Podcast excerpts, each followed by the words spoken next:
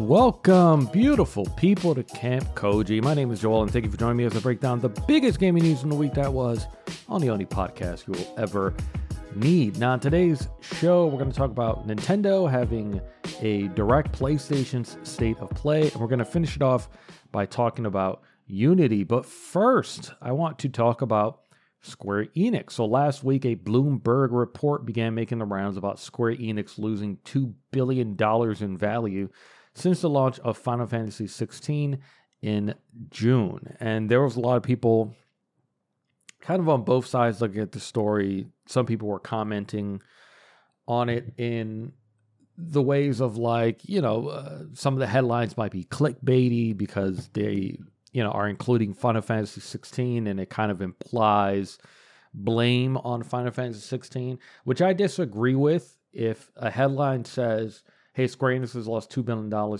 since the launch of Final Fantasy 16, if you interpret that as like, well, that obviously means that it's all Final Fantasy 16's fault.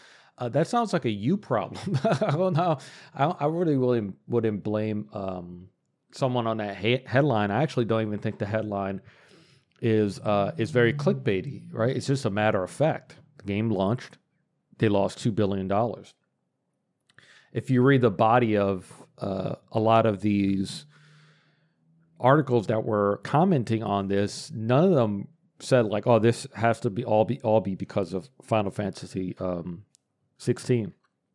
I think anyone that's complaining about this is indicative of like two problems. Number one is people who only read headlines. So they'll read the headline for something and then they'll retweet it, they'll make a comment on it, and they'll say, like, oh, you know, this is unfair, this is clickbaity.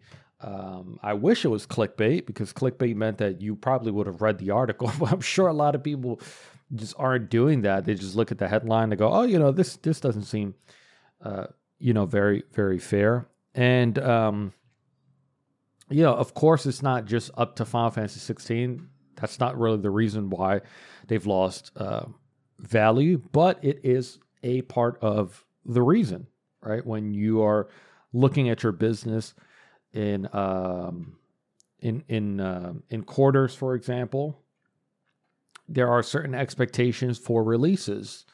Uh, when you um, have an outlook for a future year in the year prior and there was a specific expectation for Final Fantasy 16, and it did not reach that expectation.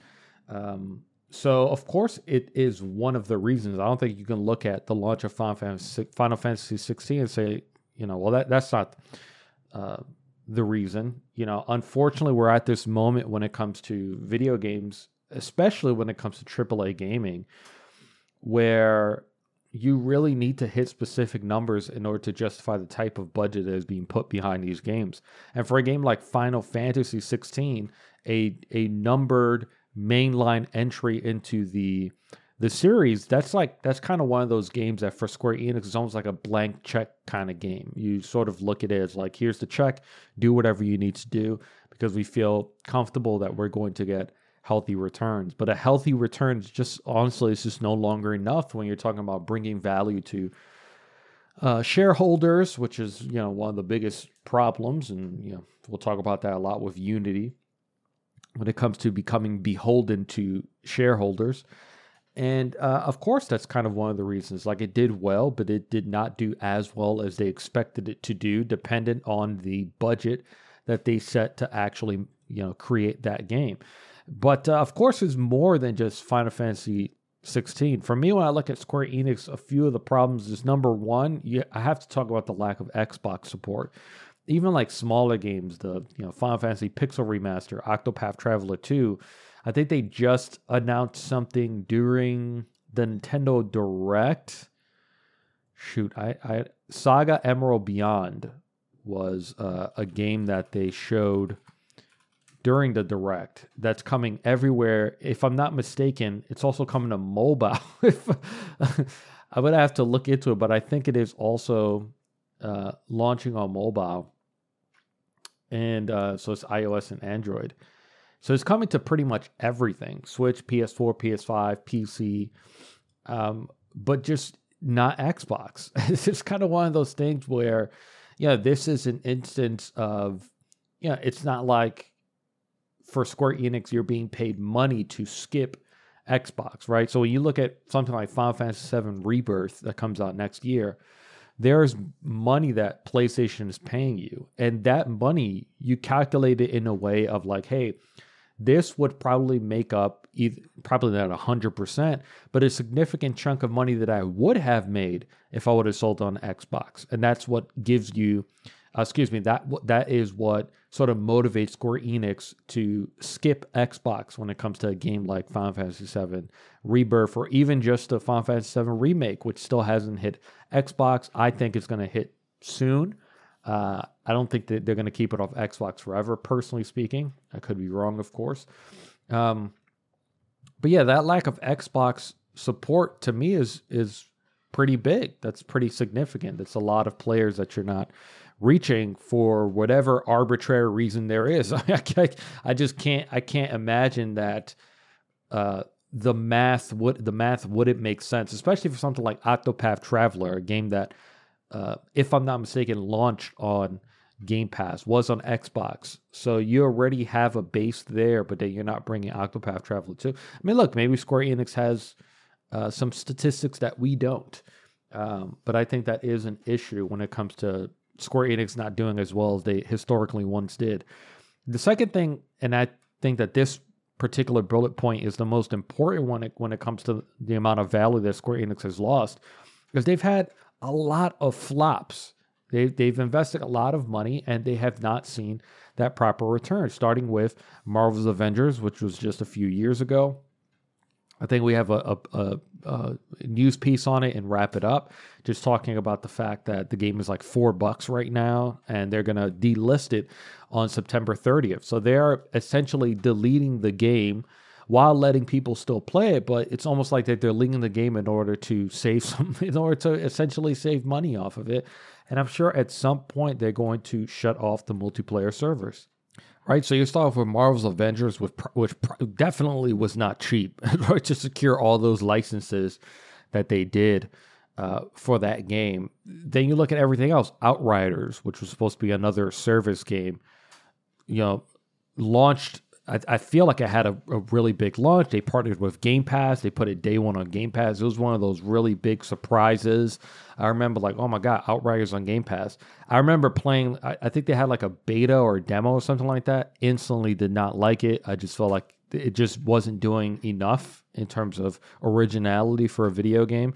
And I remember calling it from the very beginning. I was like, this game is just not going to do very well and I was right. Unfortunately, it's um, and the game just never ever found its footing. Unfortunately, I also have to talk about Marvel's Guardians of the Galaxy, a game that I thoroughly, thoroughly enjoyed. Uh, I think it it critically it did really well. Commercially, unfortunately, it did it, and I blamed the marketing department uh, for that. I actually blame the marketing department for a lot of these uh, failures. I feel like I've said this before Square Enix really needs to restructure their marketing department. They're just not very good. I think about Guardians of the Galaxy, that's like a prime failure of marketing. That, um, you know, the game came out critically, it did well, but they just did not make the right decisions in terms of how to actually sell that game how to actually convince people to purchase this game. And and you're talking about one of the most beloved IP when it comes to Marvel because of the films. The films, that trilogy, I mean, look, in my personal opinion, is the greatest uh, Marvel trilogy that they've done. But I think even if you don't agree with that, the majority of people would agree that Guardians of the Galaxy, all three of those films were really good. Um, so it's kind of crazy how that game didn't do well, and it is such a great game. Then uh, you have these others uh, Wonderland, complete flop. Babylon's Fall, that was the game that they shut down within a year. Uh, and then, of course, we have Forspoken, which led to the complete closure of an entire studio because of how poorly it did. Um, and it, it's funny because when you look at some of these, Babylon's Fall, Forspoken, both of those were PlayStation exclusives. Marvel's Avengers, that was one that they paid extra money to have Spider Man exclusive to PlayStation or excuse me, not paid extra money. I'm sure they got extra money from uh, PlayStation to do that. Um, but I know that that turned off a lot of people for some of the for some of the other consoles. Um, and then last but not least, now Square Enix has no Western studios, right? They sold Crystal Dynamics, Eidos Montreal, and Square Enix Montreal for a bag of chips, pretty much. They lost access to Tomb Raider, Deus Ex, uh, Legacy of Kain, just a lot of, in my opinion, pretty good IP that still had a lot of life left in it, especially Tomb Raider. Um, and I think that's another problem for them going forward is now they have no Western studios, and everything that they've produced, which was sort of made with a Western audience in mind, including Final Fantasy 16, has not done very well for them. And um, yeah, now they find themselves in this really weird position where, in my opinion, Square Enix is now absolutely heading for a purchase where where I'm sure there are you know people at at PlayStation wanting to have those discussions about purchasing Square Enix, especially as the value of the company continues um, to fall. And uh, you know we'll see how it goes for them in the uh, in the future. But really, everything that they're doing is either Final Fantasy or it's a lot of RPG stuff. Obviously, there's still next Kingdom Hearts on the, on the horizon. Rebirth is early next year. Uh, but everything else that they're doing is just really is just, it's just a string up RPG machine, and I don't think that's really enough uh, nowadays for a uh, for a publisher. Um, so yeah, we'll have to wait and see if they actually turn that around.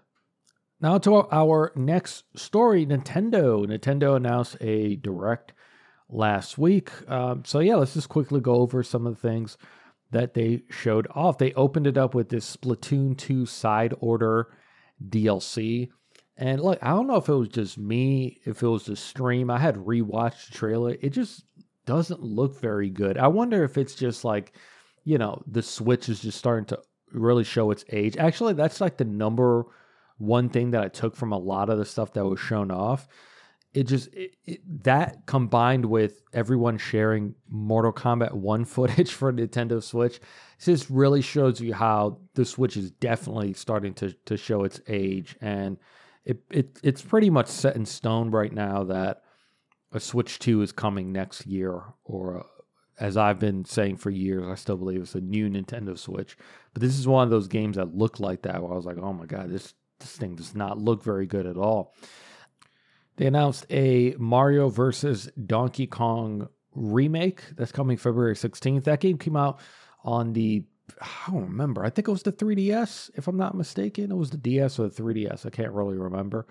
Uh, I remember playing it. Eh, it. It was okay. It was kind of like a little uh, puzzle game. Um, I think the I guess craziest but not so craziest thing about it is that they are charging fifty dollars for it, which I think is kind of insane. This to me is like a, a very it should be a very sweet forty dollars. I think forty dollars is like a, a sweet point for this. Uh, because this is uh, a game that I think for the younger audience, I don't think it really works very well. Um, for example, so I, I don't I don't know. I think fifty dollars is, is just a little bit too much. I think 40 would have been a nice sweet point. But of course, they feel they can they can sell it for 50. They're going to do that. More power to them. They showed off Prince of Persia: The Lost Crown January 18th, and man, this thing did not look good. like I remember seeing all the other footage from Prince of Persia. I'm like, man, this game looks amazing. Like I said, the Switch is just is really starting to uh to show its age. Uh, Horizon Chase 2, which is like a racing game that launched the same day. Super Crazy Rhythm Castle, November 14th. Something called Spy Anya Operation Memories that launches next year. They showed some new footage for the Super Mario, Super Mario RPG remake that's coming November 17th. That just honestly looked really well. That uh, really good. It's still something that I'm I'm, I'm baffled that um, Nintendo actually did. Very very surprised by this move. Uh, it, you know, some people are complaining that it's fifty nine ninety nine. I actually do agree with that price point. I do believe that fifty nine ninety nine is the right price point for the Super Mario RPG remake. Like I said, given their history, given the fact that it is essentially rebuilt from the ground up, you could tell they're they're doing a lot when it comes to the art style and doing a lot to keep the spirit of the original game while also modernizing it. I think fifty nine ninety nine is is actually a good um, price point for it. But uh, yeah, this is interesting because this, alongside um, the uh, the Paper Mario announcement, which was the last announcement, which we'll, we'll talk about when we get there, they're both these very sort of hyper focused audiences when it comes to the Mario Kingdom. And when a lot of people ask themselves, like, why, why, why did it take this long to e- either reintroduce Super Mario RPG or do something else Super Mario RPG? Uh, same thing with Paper Mario. Paper Mario: The Thousand Year Door. A lot of people consider the definitive Paper Mario, and they feel like Paper Mario has been sort of dumbed down a bit when you think of like like Sticker Star and all the other ones that that came out recently. And the reason why you you look at it as dumbed down, but Nintendo looks at it as broadening, right? So they they they take a game and they say this has Mario in it, but it's not a mainline Mario game. We could continue to go down this path of Thousand Year Door, but you're basically selling to a subset of a subset of a subset of your audience. Whereas if you were to change the game a bit and broaden it uh, now you're opening the potential audience, the amount of people that are, are going to buy it. And I think I look at these almost as a, a, little bit like in an essence of two things. Number one is that Nintendo believes that that core audience, right, when they look at the amount of people that they have open to sell to, over 100 million people that own Nintendo Switches, you kind of have to use your data to do a bit of math to try to figure out if I create this product, how many of those 100 million people are going to buy it? Because you know that Super Mario Brothers Wonder is absolutely going to outsell the Super Mario RPG remake. Mario Brothers Wonder will absolutely outsell that Paper Mario game. But you go into those remakes when you know when you make the decision years ago, right?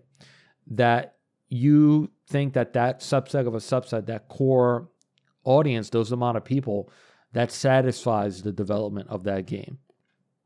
And you're going to notice during this directives that there are a lot of remakes the Mario vs. Donkey Kong remake, the Super Mario RPG remake, uh, Luigi's Mansion 2, um, uh, even uh, the F Zero game, which we'll talk a little bit later, the uh, Paper Mario remake. The, these are what we call stopgaps. A stopgap is basically, you know, you have the majority and the biggest chunk of your team dedicated to making games to take advantage of this new hardware that's supposed to be launching next year. And in the interim, right, when you're planning everything out three, three, four years in advance, you sort of look at it in the way of like, hey, we need something to fill that gap between these uh, two releases because Nintendo has really kept to their promise of a consistent uh, release schedule. They really have done a, a, really great job when it comes to Nintendo Switch. With that, where if you bought a Nintendo Switch, you are very satisfied as a, as a consumer because you are getting a lot of great third party support, but you're also getting pretty consistent first party support. Something that PlayStation and Xbox are nowhere near close when you calculate the amount of games that a first party publisher puts out they come nowhere close to uh, Nintendo when it comes to this. In a span of, you know, uh, six months, I believe it's probably about like a six month window. You have that Splatoon 2 side order DLC, that Mario vs. Donkey Kong remake, that RPG remake, the Princess Peach game, Detective Pikachu Returns. You have uh, the Luigi's Mansion 2 HD, the F Zero 99 drop, WarioWare Move It, uh, the last wave of that Mario Kart 8 DLC, and then you have Paper Mario: The Thousand Year Door, um, which maybe could release in, in, in a six month one. I'm not 100 percent sure because I, I, don't think they put a date on it. I think I think they just said 2024. So when you look at at, at that type of consistency, it's really uh, when you look at the, the, type of content, it really is just um, what do you call it? A a stopgap just basically putting something in place while the rest of your team is working on everything else. That's why I believe that Metroid Prime 4 is probably a launch title that I think we are going to see the return of something like Star Fox uh, in, in in new Nintendo Switch. But everything else that you're you're you're building, maybe if it is, for example, Super Mario Odyssey 2, for example, or a brand new 3D um, Mario game, you're better off keeping that just for uh, the next console, so you can get off to a strong start. A lot of people forget that that the Nintendo Switch got off to a really strong start when, when with the combination of Zelda, Mario Kart 8, for example, um, and Nintendo has a really great opportunity to reintroduce a lot and sort of repackage some of their games for the new Nintendo Switch uh, in order to get that going. But uh, yeah, I, I, think it's it's I, I, commend them for doing that for for looking at those games, Super Mario RPG and Paper Mario, for example, and saying, yeah, we think that core audience has grown enough where we will be satisfied with the sales of this to justify the creation of this game. I don't think that they expect this to be you know seven you know 15 million, 17 million seller type of thing. Um, if if it does, wow, that's great. Uh, if it doesn't, that they're they're okay. They know that they're gonna um, be satisfied with uh, with their uh, with their return. And I know I saw some people talk. Actually, no, I'll, I'll leave that to the to, to the next when we talk about Paper Mario. Uh, going forward, we have another Code Recollection, January 19th. Princess Peach Showtime, March 22nd. This game, uh, yeah, just uh, this this game looks like it's something really good for like a younger audience. Um, but I don't think this one has very broad appeal compared to something like uh, you know, Super Mario Bros. Wonder, for example. Um, yeah, I don't know. This game to me is also just a very strong in, indicator of like stopgap. You know, it it just looks like something that's a lot smaller, a little bit shorter, just not that many resources are being pumped into it. Uh, it you know what it reminds me of this and some of these other announcements? They just remind me of like DS games, like in terms of uh, content. You know, in terms of the types of games that they are, they feel very small. This Princess Peach Showtime game feels very, um, like I said, just feels very small. It looks like it could be kind of fun. Like I said, probably for a younger audience, but not something that I think has like crazy, crazy appeal. And I think that's also another reason why we're seeing this on Nintendo Switch. You know, you, this is essentially a brand new game, right? But it's also not something that they're like, no, we should save this for Switch 2. I think they look at it as like, ah, you know, let's not go too super crazy on it. I think it could be one of our sunset titles, one of the last titles that we put on Nintendo Switch. I think that's uh, that's really good to do. Then we have uh, the announcement Saga um, Emerald Beyond coming in 2024. Tomb Raider Trilogy Remaster was kind of a surprise coming February 14th. I have absolutely no idea why this even exists. I'm going to be honest with you. This is kind of one of those things where I don't think it's really worth remastering that game. I think a lot of us look at Tomb Raider and we remember it. Like I distinctly remember playing Tomb Raider when it came on PlayStation. It was really one of those like technically impressive games for its time. Um, but I don't think it really has stood the test of time very well. And it's one of those things where it's like, yeah, you can modernize it, but I I have zero reason to uh, to want to play that personally. I yeah, uh, I wonder how how well that's to do. Then we have uh, Detective Pikachu Returns October 6th. Trombone Champ coming to Switch. That was the same day release. Contra Operation Galuga, which looks awful. like, yeah, I think that if you're going to bring bring back Contra, don't um, do something where it's like almost like indicative of like Contra, where it's like, oh, this is inspired by Contra, and you can see that inspiration, uh, or whatever it is. Um, you're better off just giving me the pixel art of the original Contra. I think that would do way better than trying to do this modern 2.5D sort of style. It just doesn't look very good. I think you would actually get a lot further if you just made it pixel. Like pixel art games are still very extremely popular um, nowadays, and I think that that would do much much better. You know what I would do is almost like take just the original Contras, including like Alien Wars, Contra Three, and just sort of rehash those in a sense, and I don't know, build some sort of story around something like that. But I, I, I would probably go pixel art. Uh, if I was in charge of this. Unicorn Overlord uh, looked pretty cool if you like those type of strategy games. March 8th. Luigi's Mansion 2 HD that's coming summer 2024. This game looked awful, just awful. This is coming from like the world's biggest Luigi fan. Um, once again, pure stopgap title. Like you can see it. It's definitely not running in the Luigi's Mansion 3 engine, which is still one of the best looking games that Switch has ever released. It it literally is just an HD upgrade. They're taking that 3DS game and they're just kind of cranking things up. It looks awful. It just does not look very good. It doesn't look like it runs very well. Um, yeah, it, it just it really is a perfect indication right here of a stopgap title. It's like, look, we need the majority majority on our team making sure that our year one and year two are very, very strong for this new Nintendo Switch.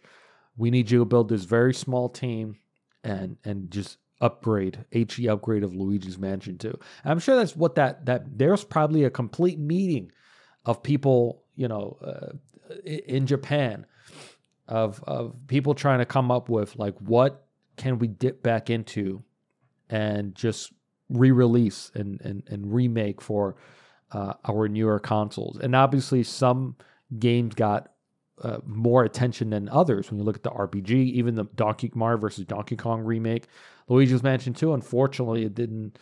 Uh, it didn't get that thumbs up. it was basically like, yeah, just HD re-releases do that. Uh, they announced that the Nintendo Museum in Japan is opening March 2024. Then we had F Zero 99. Um, yeah, I, I personally don't get it. I don't. I've, I've never understood these 99 battle royale games from uh, Nintendo. They look like very nice distractions. You know, they're included in the Switch Online. That's the only way to access them. This kind of looks like something you would play maybe like once or twice and then just never um, sort of play it again. Um, yeah, I don't really have much more input to put into it. When I was watching some footage of it, I was like, I, this just, the, to me, it just doesn't look like fun at all to be racing with 98 other people on the same track. But to each of their own. Bandle Tale, A League of Legends Story 2024, Song of Nunu, A League of Legends Story is November 1st. Those two actually look pretty cool. WarioWare Move It, November 3rd. Still don't understand why when Nintendo went into mobile games, they never made a mobile version of WarioWare. That just seems like a no brainer to me. Eiyuden Chronicle 100 Heroes, April 23rd, 2024. Dave the Diver coming to Switch. Uh, that is the first consoles coming to October 26th. It's coming to other consoles at some point. The last wave of the Mario Kart 8 booster pack, we have uh, Daisy Circuit from Wii, and then they announced the last four racers Diddy Kong, Funky Kong, Pauline, and Peachette. It's coming this holiday. A new Among Us map is coming in October. And then finally, the Paper Mario The Thousand Year Door remake coming in 2024, which looks really, really good. Now, the one thing that I wanted to touch on, as some people were, were bringing up, is the fact that um, it looks like they're kind of touching on a lot of older stuff that was probably a little bit more niche, things that they haven't touched in a while. The Paper Mario Thousand Year Door the paper sorry not not paper mario the super mario rpg f-zero which is a game that people haven't um, talked about. And i saw a lot of people online talking about guys we got to buy this. Buy the paper mario thousand year door. That will show nintendo that this is the paper mario we want. Buy uh, you know download that f-zero 99 this is showing nintendo that f-zero is what we want. Unfortunately that's not how any of this works. Um, there is no amount of people that can buy that Paper Mario the Thousand Year Door that will convince Nintendo that this is the direction that they should exclusively look for for the future of Paper Mario. It's just not going to happen. When you when you brought in the type of game, you're you're you're uh, instantly opening that up to a brand new audience. And part of broadening, right, and opening it up to potential uh, consumers, part of it is the ease. Like, how easy is this thing to play? And I don't think that the sales of these games really influence those types of decisions in the future. I think what they do influence is the fact that if that core number of people that buy it, right, that subset of a subset, were in this game were to do really really well, I think for Nintendo that's sort of an indication that you know maybe this is a series that we can I want to say split in two, but something that we could look at in terms of can we build something a little bit smaller to satisfy that that crowd and make it make sense. But I think for a broader audience, they look at something a little bit I guess watered down would probably be the, the, the term to use here. Something like a sticker star, which I absolutely hated compared to like the original Paper Mario. I don't think that sales really influence um, something like that. It really is more like internally. Like people, the developers internally are really the ones that push these types of changes. Uh, and they're really the ones that, that that say like this is the way that this game is supposed to be. If we're gonna build this type of game, this is the way that it should be. Um, and we really shouldn't; these decisions shouldn't be really be made just purely financially. And um, I'm sure a lot of them are really excited about this decision being made about remaking Paper Mario and the Thousand Year Door, and I think it is going to do really well. Uh, but the same applies for Super Mario RPG. I think that uh, there are enough sales there to make them go, whoa, maybe we need to make another Super Mario RPG. I don't think so. Um, because Nintendo's always looking for that balance where you notice that Super Mario RPG, it's not like everything is, that's not like their, their de facto holiday game, right? The de facto holiday game comes out October 20th, right? That Super Mario Brothers Wonder. Super Mario RPG Remake, it's not like we're putting all those eggs in that basket because, you know, we, let's market it. We really needed to do really, really well. No, the eggs are going in the the wonder basket because they know that's the one that uh, that is going to sell really, really, really well and blow the doors off the hinges when it comes to selling this console over the holiday, especially when it comes to uh, maybe capturing some new sales, people who have never owned a Switch before. Um, so I think that I think they always look at it as sort of like a, a balance. If every single Nintendo Switch downloads F-Zero, that's not an indicator that, oh my God, people really want F-Zero. The reason why there is no F-Zero, if people are wondering why there's not, number one is the skill ceiling for that type of game. Nintendo is always looking and seeking for that balance. That's one of their, if you look at a moment of growth that happened within the company, when you think about the changes that they made with the type of games that they've done within the last seven years, is that they always carefully consider a skill ceiling of a video game. And for something like F-Zero, once again, it's a very core audience. And to them, it's very important. Like, um, you know, when a game is made, there are some games that they know, okay, this is not going to be an evergreen title. This is not something that we're going to keep selling forever.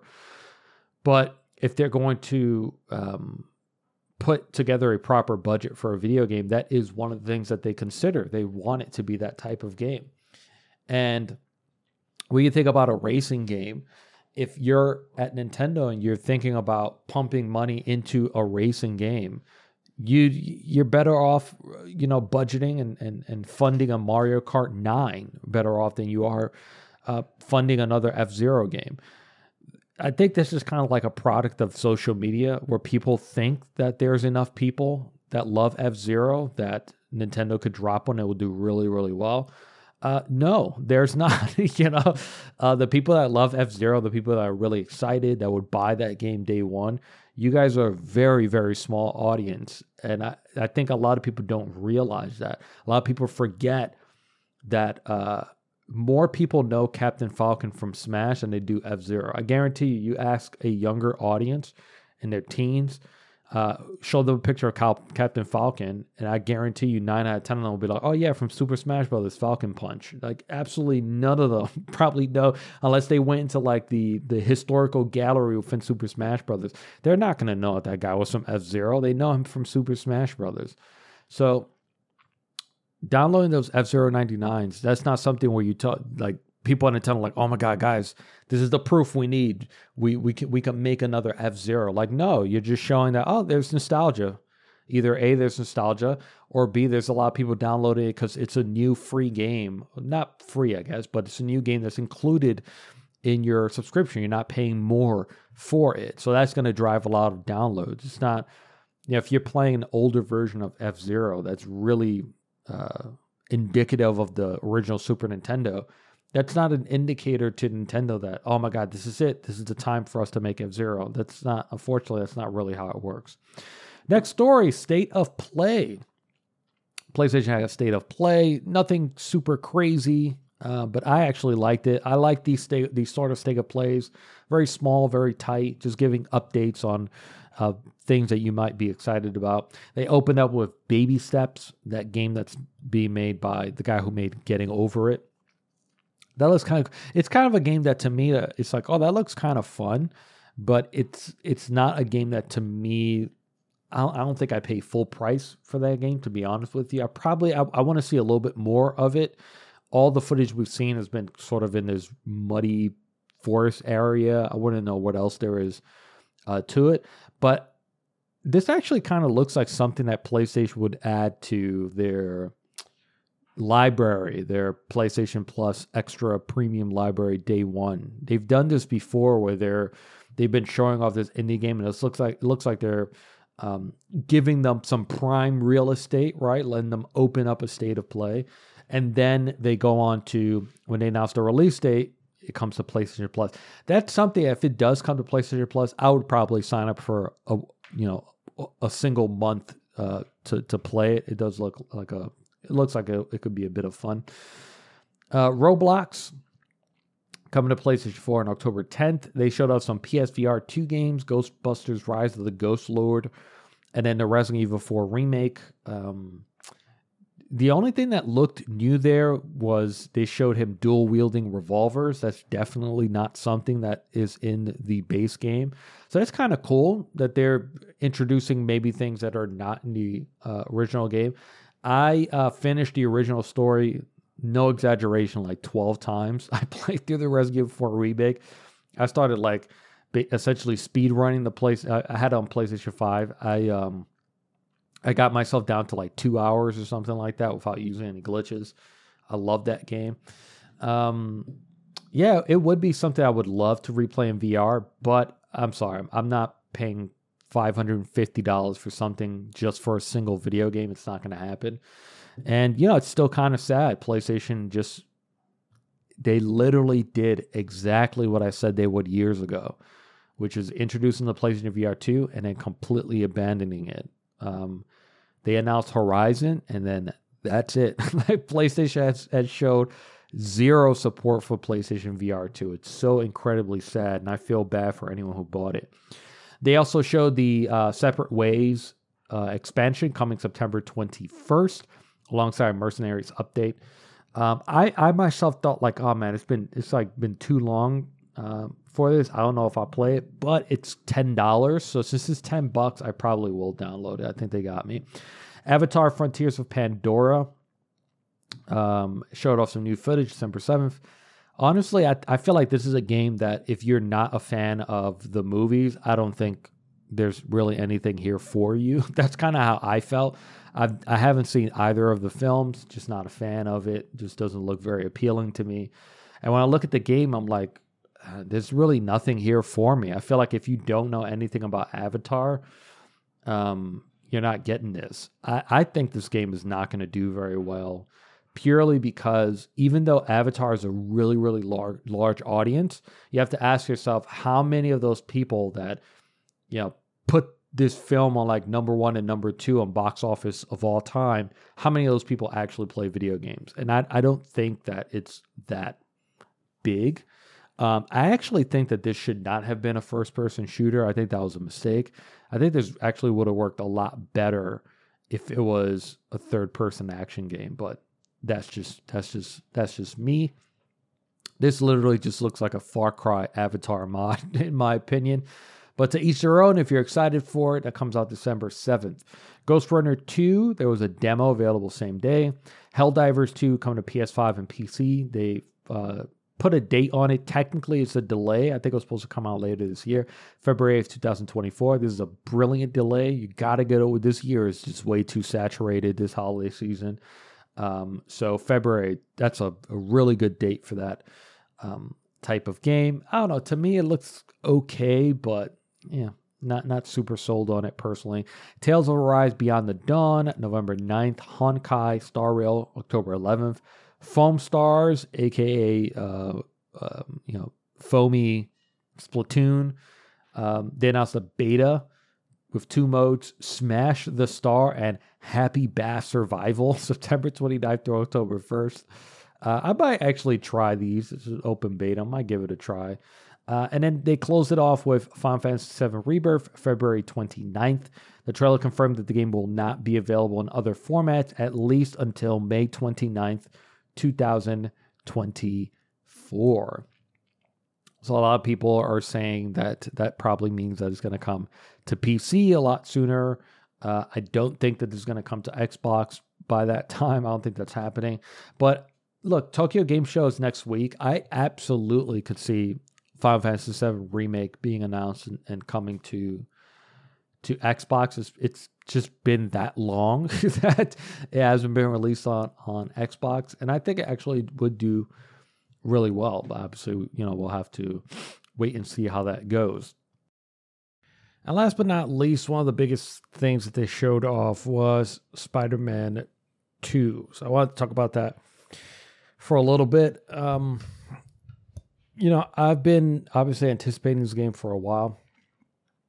I actually enjoy that PlayStation hasn't really been. I don't know. I feel like recently I've been enjoying when companies don't really talk about games anymore. Like, I feel like before, it's almost like um, there was this moment in time with video games where it felt like a movie trailer that just gave away too much. You guys remember, like, sometimes you'll see a trailer and you kind of just walk away from it and go like, wow, I feel like I've seen the whole movie. And sometimes I feel like that with video games where I want to be, you know, surprised and delighted for when a video game launches. And I think especially when you have a team like Insomniac and a publisher like PlayStation, you you sort of have the the trust to be able to do something like that. Like you have the trust from your fan base, you have the trust from from consumers that are going to pick up the game day one that I don't really need to know or see a lot to understand a the type of game I get and b the type of quality that I'm going to get out of that video game. And I feel the same with Spider-Man 2 where it's like, yeah, you guys really don't really have to even have to show me too much to uh, sell me on the game. So um, they did confirm and show off a bit of Brooklyn and Queens, which is really cool. I think my one early gripe when thinking about the game is, or or them talking about the game, is that uh, I'm afraid that they haven't really addressed the differences in the boroughs when it comes to Manhattan, Brooklyn, and Queens. There are these sort of like really fundamental differences between those um, three boroughs and it looks like architecturally they're getting it correct. Like I was looking at looking at the bridges and the orientation of everything. I was like, okay, this actually looks pretty accurate right here, and I could pinpoint and you know see different neighborhoods, especially here in, in, in Brooklyn, uh, Greenpoint, uh, Williamsburg, and things like that. But uh, I am a little bit. I'm I'm I'm I'm wondering about if there are these cultural uh, differences between the different boroughs and if you can feel and see them when you're in these different boroughs. I'm I'm really hoping that they kind of put these put that into the game and it's not just like yeah Queens is a lot of homes for example instead of like these big buildings and in uh in Manhattan. I'm kind of curious as to how that plays into the gameplay and swinging around for example. Um but uh, yeah, overall, you know, I like that they're holding the cards close to their chest. There has been a lot of there are like some media previews after the state of play. I haven't really read or seen anything. I'm, I'm just kind of one of those people where I know I'm going to buy the game. I know I'm going to get it day one. I know it's going to be a very stable, amazing release. They confirmed that they were able to get the game running with ray tracing at 60 FPS they have these different modes. I think it's 30, 40, 60, I think it is, which is just incredible. You know, Insomniac has, I mean, Insomniac is still to this day the greatest, I feel, the greatest acquisition that any of the big three have done. You know, you look back and you feel like PlayStation got away with, you know, robbery pretty much for being able to secure that studio for a measly, I think it was like 230, 245 million or something like that. And the amount of output that they've been able to put out is just amazing. And the fact that we know what's next after this, which is Wolverine. Um, but yeah, everything about this game is literally exactly what I want out of a sequel, right? It's it's expanding it. There's more cities. Um, they they still are, in my opinion, the king of the PlayStation, the kings of the PlayStation hardware in terms of really getting that thing to work. And I think that's one of the other things that I love about PlayStation and their studios. When they when when a PlayStation studio creates a game, you really feel like they took full advantage of that hardware, and they are the. It's almost it almost really sort of reminds me a little bit of Nintendo in a sense.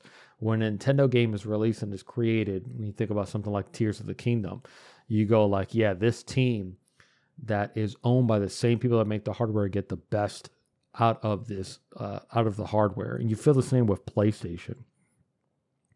Um, you see it in horizon and you see it now with spider-man 2 where it's like man these guys are just the best when it comes to utilizing everything that this machine is capable of and you see it with the fast travel technology that they built in which is one of the most mind-blowing things i've ever seen in a video game ever ever easily.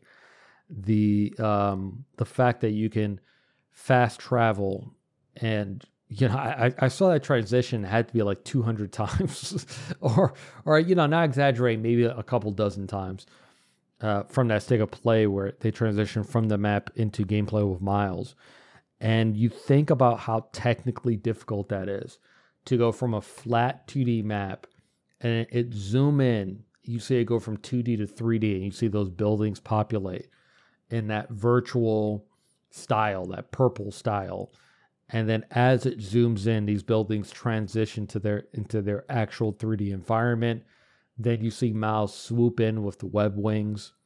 Uh, and it's all done in, in, in real time. And from the moment they hold down that button to fast travel, when that bar fully fills up, it's less, it's probably like two seconds or something like that.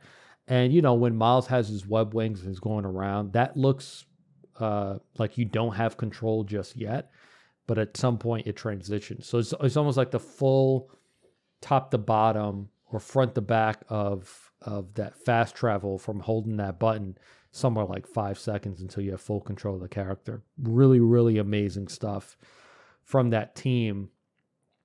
And it's just cool once again to see Insomniac really taking um, that hardware over to the next level. Just absolutely amazing stuff. Now, our final story, we're going to talk about Unity and this announcement that they made last week. So, for those that don't know, Unity is one of the fastest growing game engines in our industry. And it's a game engine that a lot of indies use. Uh, and part of that reason was because of uh, the cost, the pricing strategy of of Unity, the access to their uh, assets. It's just a really good way for even very small one, two, three person teams to really build something substantial. You know, like Among Us was built using Unity, and that was I think it was like a three person team. But other games, Cuphead was built on Unity. Um, what else is built on Unity? Pokemon Go. So even larger games like that. Genshin Impact is built on uh, Unity. Hollow Knight. So it's a it's a really strong engine. You know, it re- for for the I, I would say for the last few years, it really has been the choice of engine really has been Unreal versus Unity. Uh, because especially obviously if you're a first time developer, right? You're not building your own game engine like, you know, Rockstar has their own game engine. Uh, Capcom has their own game engine for Resident Evil. You're absolutely not doing that, and those aren't publicly available. So, from publicly available options for people that were uh, in these smaller teams, Unity really was uh, the engine to go to. So, Unity has been doing really well over the last few years and i would say in terms of just goodwill in terms of recommendations in terms of people saying like, "Hey, it's my first time. I've never made a game before," and a lot of people saying like, "Hey, you should learn Unity." And essentially, last week, Unity took all that goodwill and basically just destroyed it in in a single blog post. Um, so basically, what they did was they started they introduced what's called a Unity runtime fee. And according to Unity, when a game is made by Unity, and it is then installed locally on a system. So you install a Unity made game on your cell phone, on Xbox, on your PC. Part of that installation process is installing what's called Unity Runtime, which is a. Um, I'm sorry, I'm going to butcher the, the technicals of this. I'm sorry if I do, but it's sort of like a little bit of like a back end to get that game um, to run. It's a proprietary technology, and Unity believes that since every time a game is installed, it also has to install the Unity runtime fee. They believe that they should be paid every single time that a game installs that Unity runtime fee. Now, remember, excuse me, Unity runtime. Remember, you can't have one without the other. The moment that you download Genshin Impact, part of that install is Unity runtime. And they believe that every single install, they should be making some money off of. So what they did was if you are subscribed to Unity Personal and Unity Plus, you'll be charged a fee um, from the moment you meet this threshold, which is either $200,000 or more is what you're generating in the last 12 months and you have at least 200,000 lifetime game installs. If you are Unity Pro or Unity Enterprise, your threshold begins at a million dollars and 1 million lifetime game installs. They also restructured their plans and got rid of one of their most popular tiers, which was Unity Plus, and that was $400 a year. So if you use Unity Personal, it is free. There's no upfront cost for it. For something like Unity Plus, it was $400, and I think that's $400 per seat. So if you have uh, three people developing your game, you have to pay $400 for each of them in order to get a seat. Um, the next plan up was Unity Plus, which is now the cheapest plan. That is 2040 per year. And I think that if you go up to Unity, I think I want to say it's either Pro or Enterprise. I can't really remember which one it was. Then you're talking about upwards of $4,000 per seat. And obviously, the more you pay, the more features you have access to. But what they did was that a lot of features that Unity Plus subscribers are used to are now moved over into uh, Unity Pro, which, as I said, is now the cheapest one. That's two thousand, and I think the Enterprise one is like four four thousand or something like that. I can't remember. So some of those baseline features that you used to have access to with Unity Plus was the removal of the Unity splash screen. So most Unity games, you won't know they're made in Unity because when it starts up, you just see the, the developer or the publisher logo. If you don't pay at least two thousand dollars, um, you cannot remove the Unity splash screen now. So now it's essentially in a way they sort of have brute forced advertising for themselves. Because if you're a smaller developer, especially if you're on something like personal, maybe at some point you would have been able to uh, get together $400 for you to at least been able to take that screen down. Now you don't have that. You also don't have access to um, sort of an advanced analytics where you can analyze how well your game is doing. Uh, that's something that is no longer that used to be on Plus. Now it's in Pro. So they've essentially increased the price of Unity in, in a single sitting because you know you're either going for for the free personal plan or you're paying like two two thousand dollars a year. But obviously, the biggest problem was this whole install thing, uh, which I'm gonna have to pull up the chart. I think it was twenty cents. I think it was yeah. So if you're two hundred thousand, so if you have that personal or plus, if you reached that threshold, two hundred thousand dollars in the last 12 months and 200,000 lifetime installs, you're to be paying 20 cents per install. And then that amount goes lower and lower depending on where you land. So if you're Unity Enterprise, you have a million plus installs per month that you're paying a penny per install. So if you're something like Genshin Impact, for example, where you're having this crazy amount of installs, this probably isn't really affecting you as much. But the problem when it comes to this is this is something that Unity claims will only affect 10% of their publishers. But the the problem is that this is going to heavily affect smaller developers. Now, at first when was this was announced, people were thinking, and myself included, were thinking, okay, what's going to stop people from organizing a uh, a boycott or something like that? And instead of review bombing you, they're basically install bombing you, where they're un- uninstalling and reinstalling a video game just to rack up your bill. Now that's how it was at first. Unity then changed it, and Unity um, updated. I think there was their frequently asked questions, and they said that the initial install is the only one that counts. So once I install it on PC, if you meet that threshold, that install you have to pay Unity 20 cents. Now, the problem though is that Unity does not, um, Unity still counts multiple installs for the same user if it's different devices. So if I were to buy your indie PC game and I install it on my PC and then I install it on a laptop, which I'm welcome to do if I have, you know, for example, through something like Steam, and then I install it on my Steam Deck, I've now installed it three different times. If I download your Unity made game on my iPhone 14, and then next year, because this goes into effect January 1st, I think it's January 1st, 2024. Then next year, I upgrade to iPhone 15 and I have to download it again on my new phone. That's another install. So you're essentially, it's just one user using that video game or, or playing that game of yours but that's now 40 cents if you've gone above the threshold. And, you know, this is something that obviously will not affect games that are completely free. So, like, there was this developer who created the, these two um, small games that exploded last year. They were called Muck and I think Crab Game, which was like a Squid Game sort of sort of thing.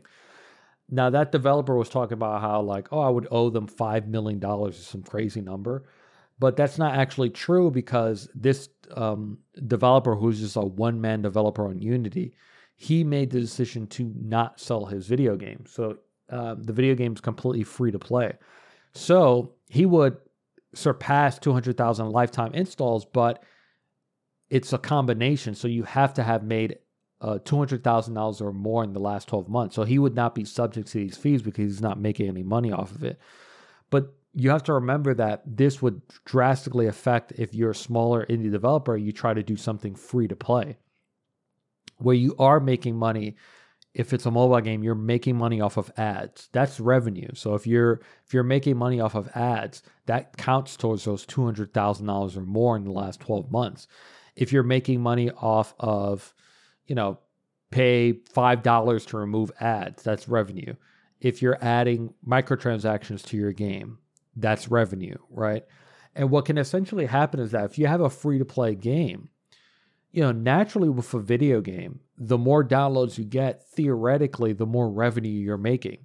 But if you're not selling something for a price to begin with and it's just free to play, those two are not in perfect balance. It's never going to be in perfect balance.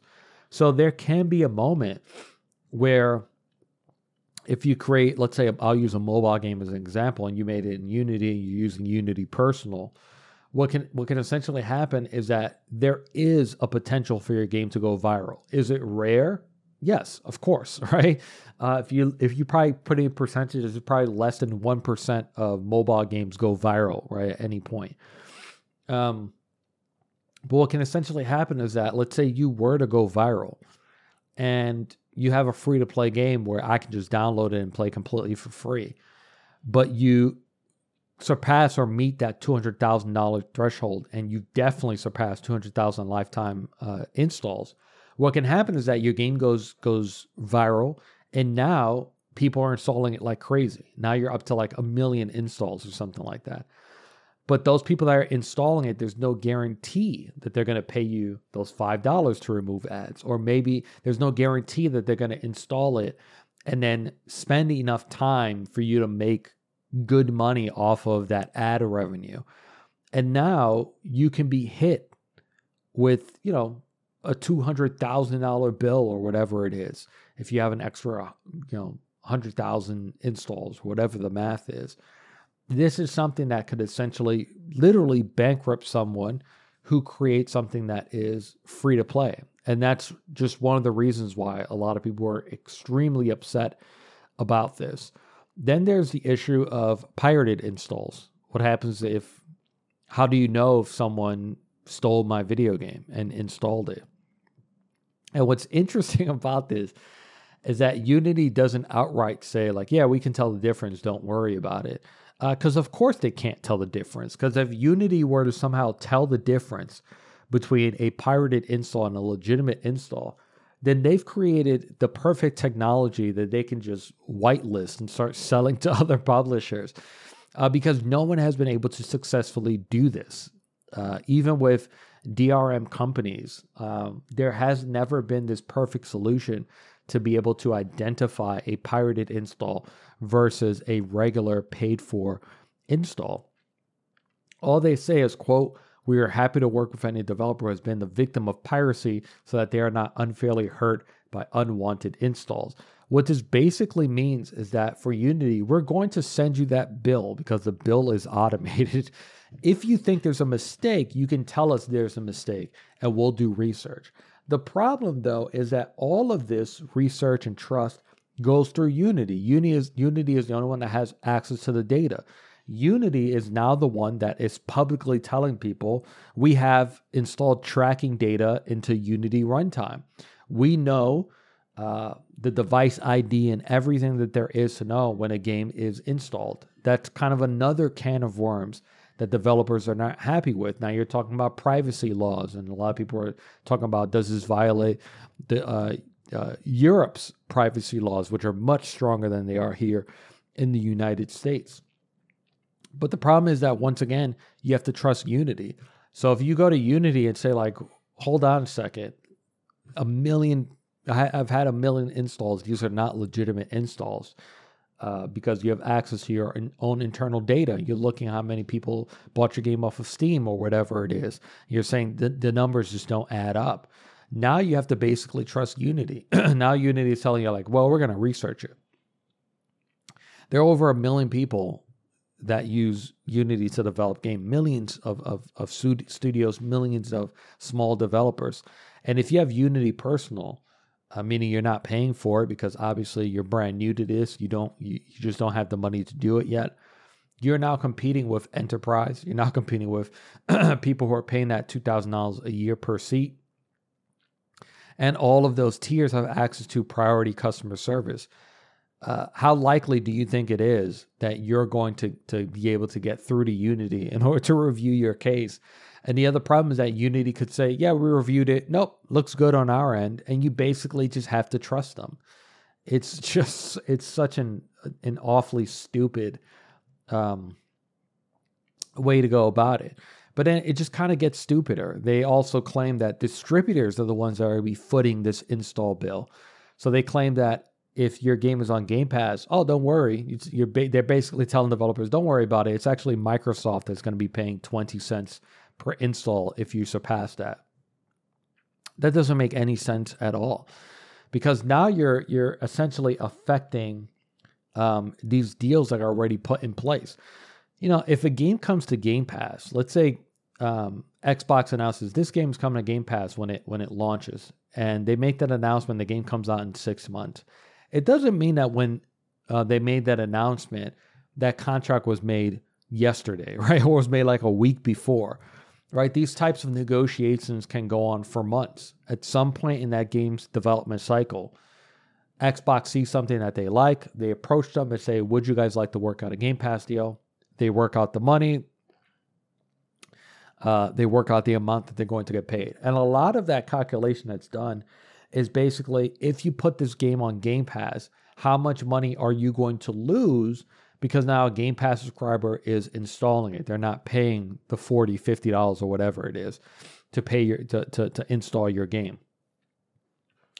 And um, that's how that's part of the math that's done to reach the number that they're paying. So there's this company called Aggro Crab Games is doing, I think it was called Another Crab's Treasure. They were expressing some issues with this. That game comes out early next year. Um, you know, it's coming out on all platforms, I believe, but it's it's launching on Game Pass. So Xbox goes to the studio and they say, okay, we're going to pay you whatever, a million dollars or whatever it is for you to put this game on Game Pass. Now, what happens? Number one is that that million dollar payment before the game even launches, they surpassed, right? Because they're probably a studio like that is probably under um, Plus or actually, I think they'll probably be under Pro Enterprise. I'm not 100% sure. But either way, 200,000 or a million, they've already met that threshold just right off the bat without even without even without even uh, launching the game, right? Now, when you are on Game Pass, you have now launched your game to 25 million plus subscribers. By now, Game Pass should probably be at 30 million, especially with the launch of Starfield. It's probably surpassed 30 million. Now, you only need uh, 200,000 of those people or 1 million of those people. And now you've hit that threshold and now every single install after that, you're getting charged uh, 20 cents, 15 cents, whatever the price is, depending on your number. And now they're saying that, oh, don't worry, Microsoft is the one that's going to pay for it.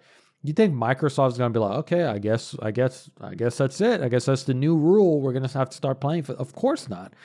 What this is going to lead to is either Xbox is going to come forward and say, hey, every deal that we've put together for Game Pass, we are going to honor it and that's basically just out of the that's like out of the kindness of our heart kind of situation where xbox is saying okay we're cool we're going to do that either that's going to happen or they're just going to start to restructure game pass deals and they're going to say yo we have to go back to the table because something has affected this contract when we when we created this contract this agreement with you this is the amount that we agreed to pay now, because you created your game on this engine, our cost just went up. Now we also have to foot this.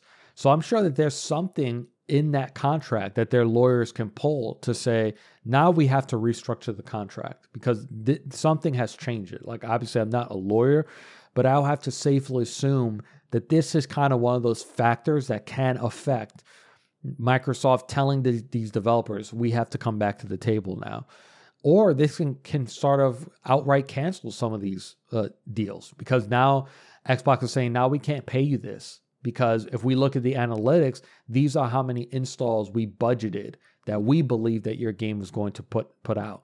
If we were to um, go ahead with this deal, we're actually going to going to lose money. So it doesn't make any sense to us.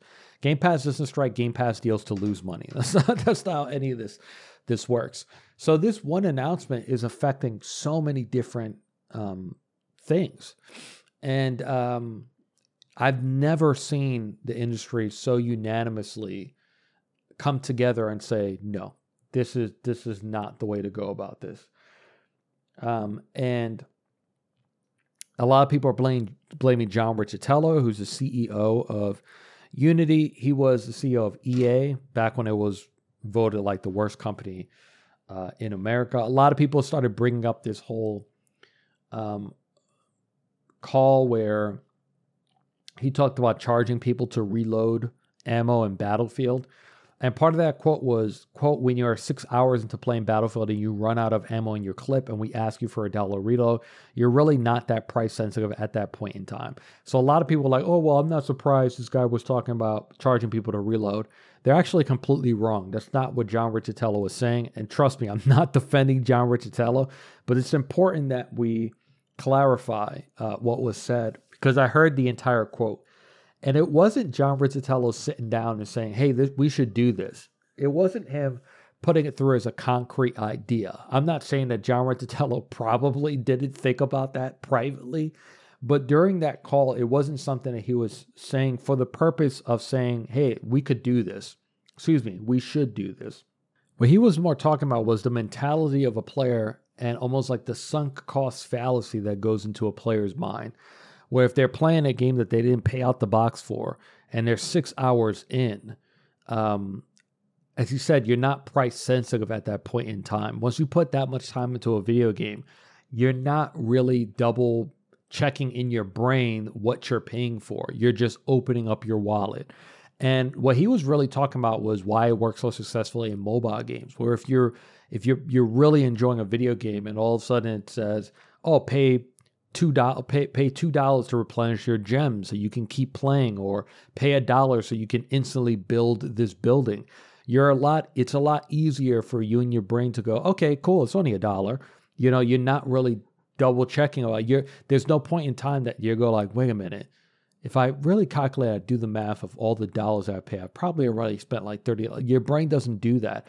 That's really more what he meant by that battlefield uh, line. Not saying that John Riccitiello probably wouldn't have suggested it to his, to his personal team, but he really wasn't saying it in, at that moment as like a concrete idea. But the reason why I wanted to clarify that difference is because it does sort of apply to this unity fee. It's sort of one of those things where I could see John Riccitiello and probably the rest of the executives looking at it from that same point of view of like, hey, we have developers that have sunk so much time into developing a video game. They're three years in.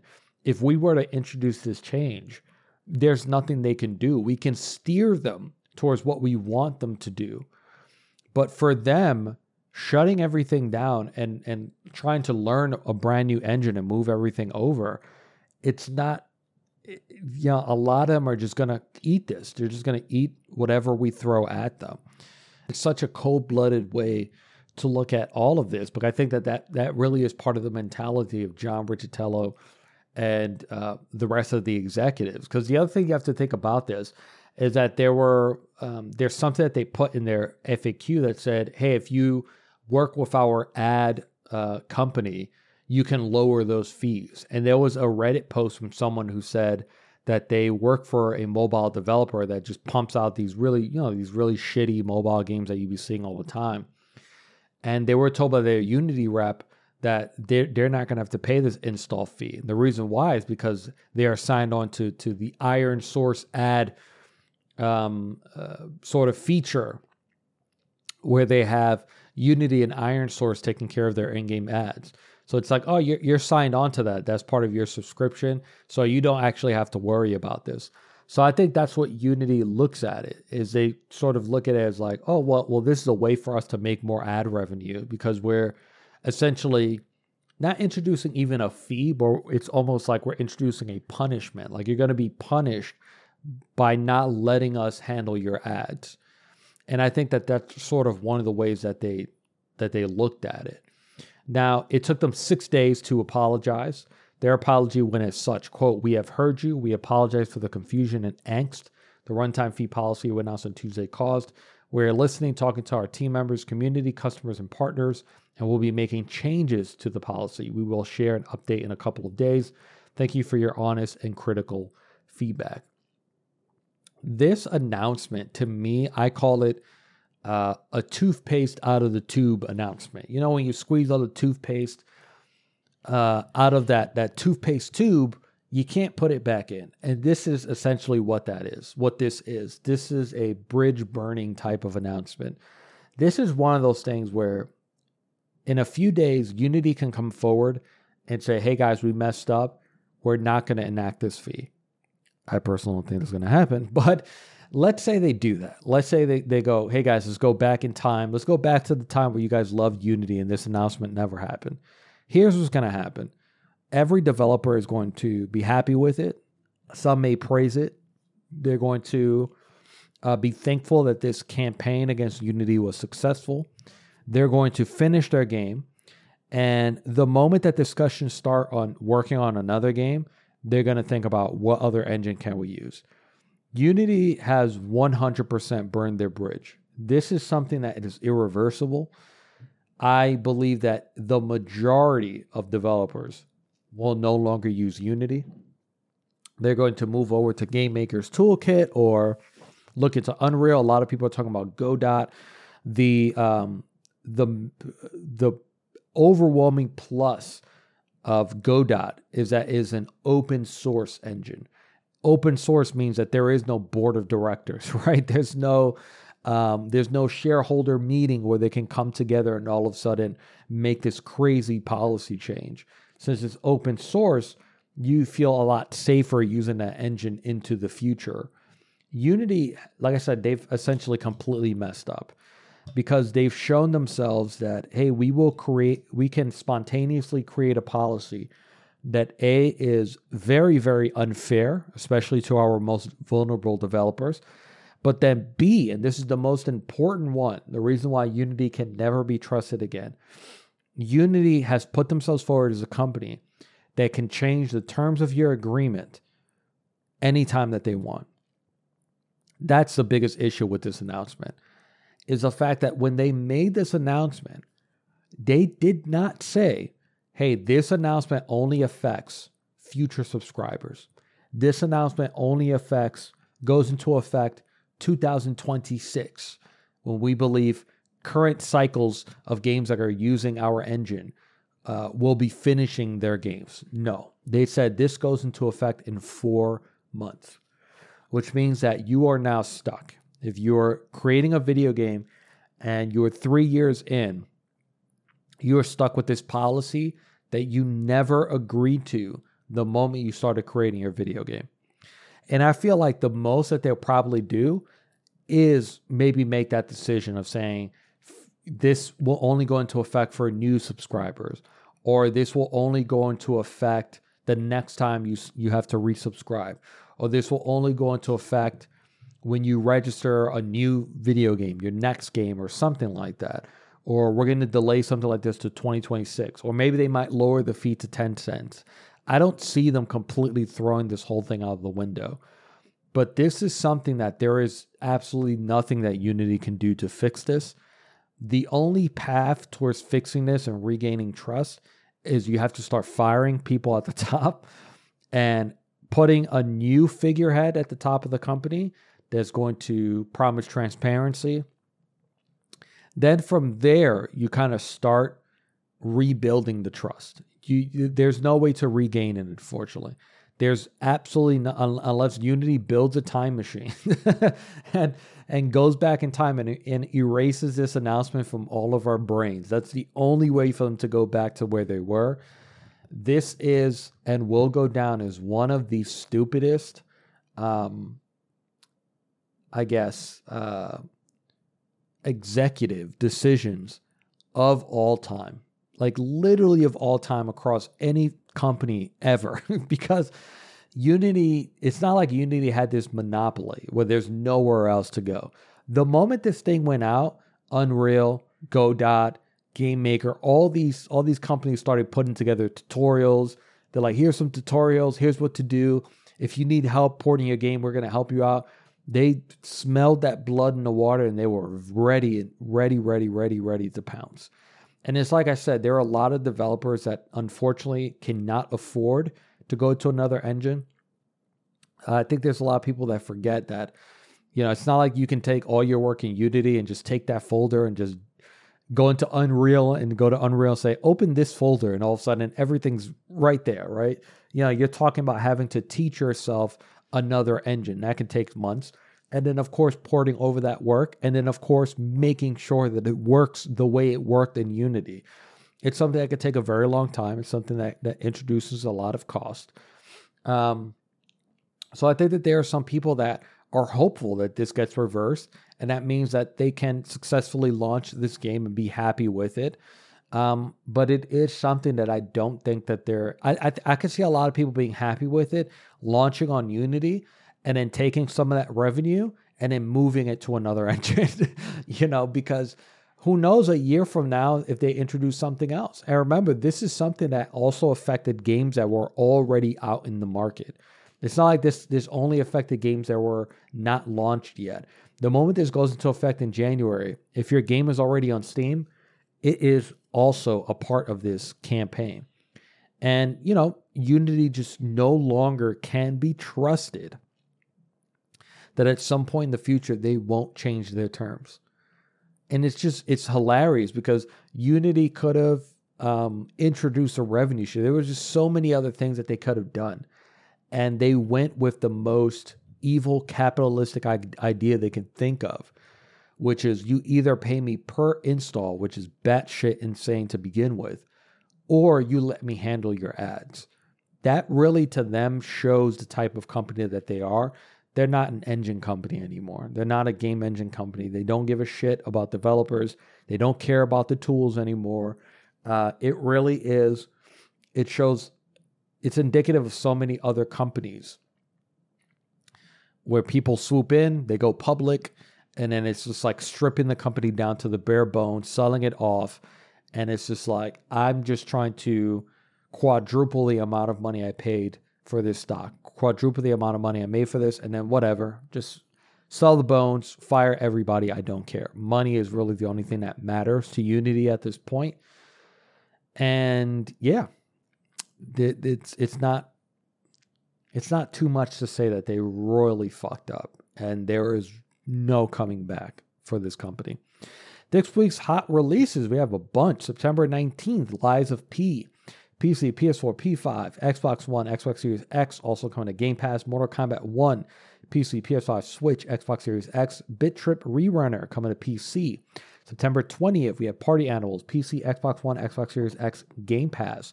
September 21st, Payday 3, PC, PS4, PS5, Xbox One, Xbox Series X, and Game Pass. Really good Game Pass week.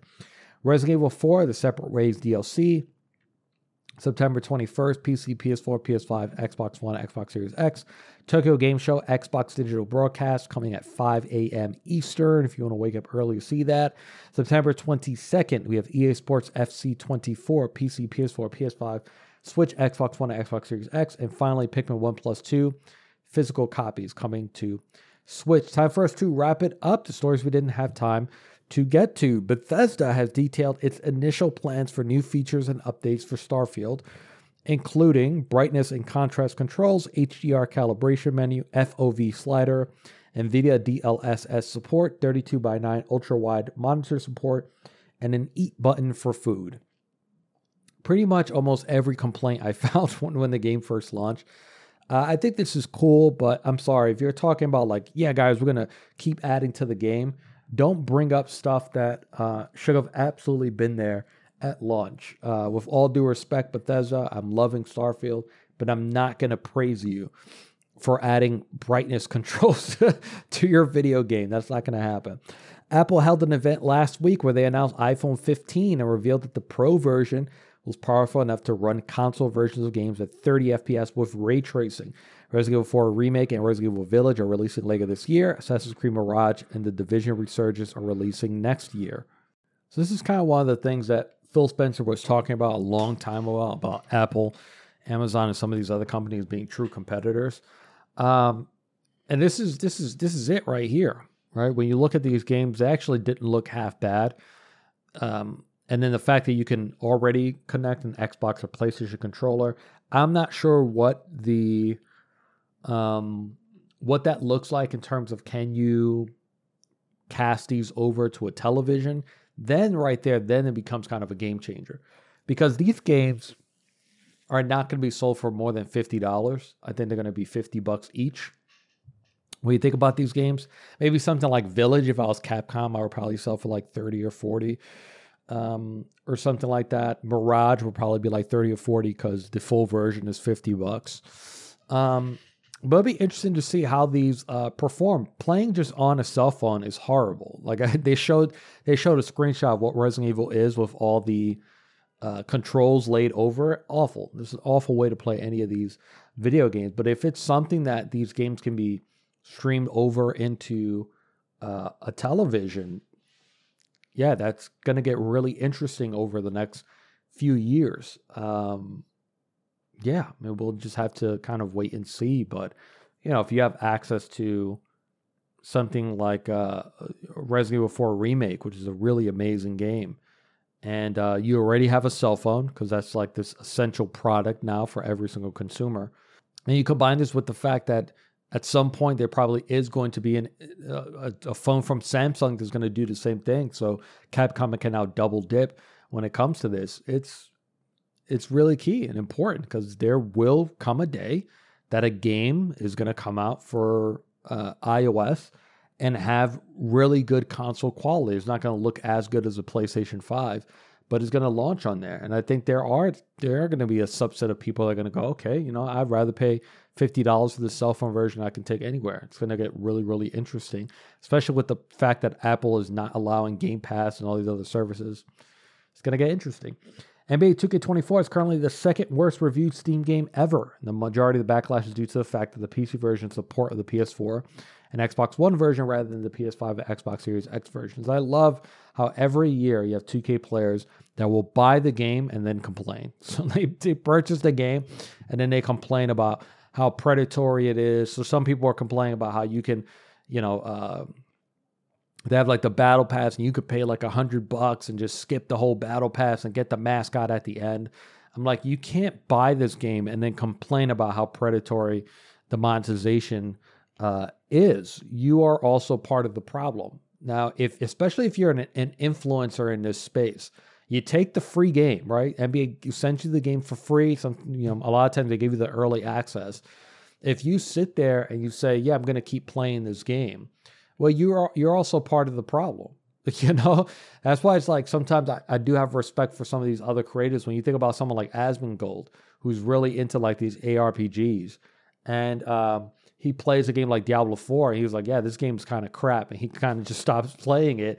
He is essentially one of those people that are, are affecting the future of that franchise because once he stops streaming it, that's a big, big deal. But you guys continue to stream and play and buy this damn game. There's no reason for them to stop. That's why the monetization has gotten worse. It hasn't gotten any better. And finally, Marvel's Avengers has dropped to $3.99 before it's deleted forever. On September 30th, the game will be delisted. This is really sad to see. Uh, I don't care what you thought about this game, garbage or not. Uh, you shouldn't be applauding a game being delisted after all that work that went into it. I think that's pretty awful. Look, for four bucks, I actually think the campaign is worth it. I'm even personally considering buying it on Steam uh, before it's deleted to play the campaign again. I actually did have some fun with it. And I think this is something you can have fun with with with other players just to play the, the through the campaign or play some of the multiplayer missions. Uh, and everything is completely unlocked. For four bucks, I'd say give it a try. That's our show. Shout out to Ascendant Studios, the team behind Immortals of Aveum, who announced nearly half of the development team has been laid off. Very, very sorry to hear that. I played the game. The game is not very good. I'm going to be honest with you. This is kind of a. Um, whoever was heading and directed this game and made a lot of decisions, you made a lot of poor decisions. Like bringing in actors, that's an unnecessary cost. Um, just there's there was a lot about this game that unfortunately was never going to work. A lot of people were blaming where when it released, like oh, released around all these other games. I actually don't think it would have mattered. You could have releases without anything else around it. I don't think it would have done very well.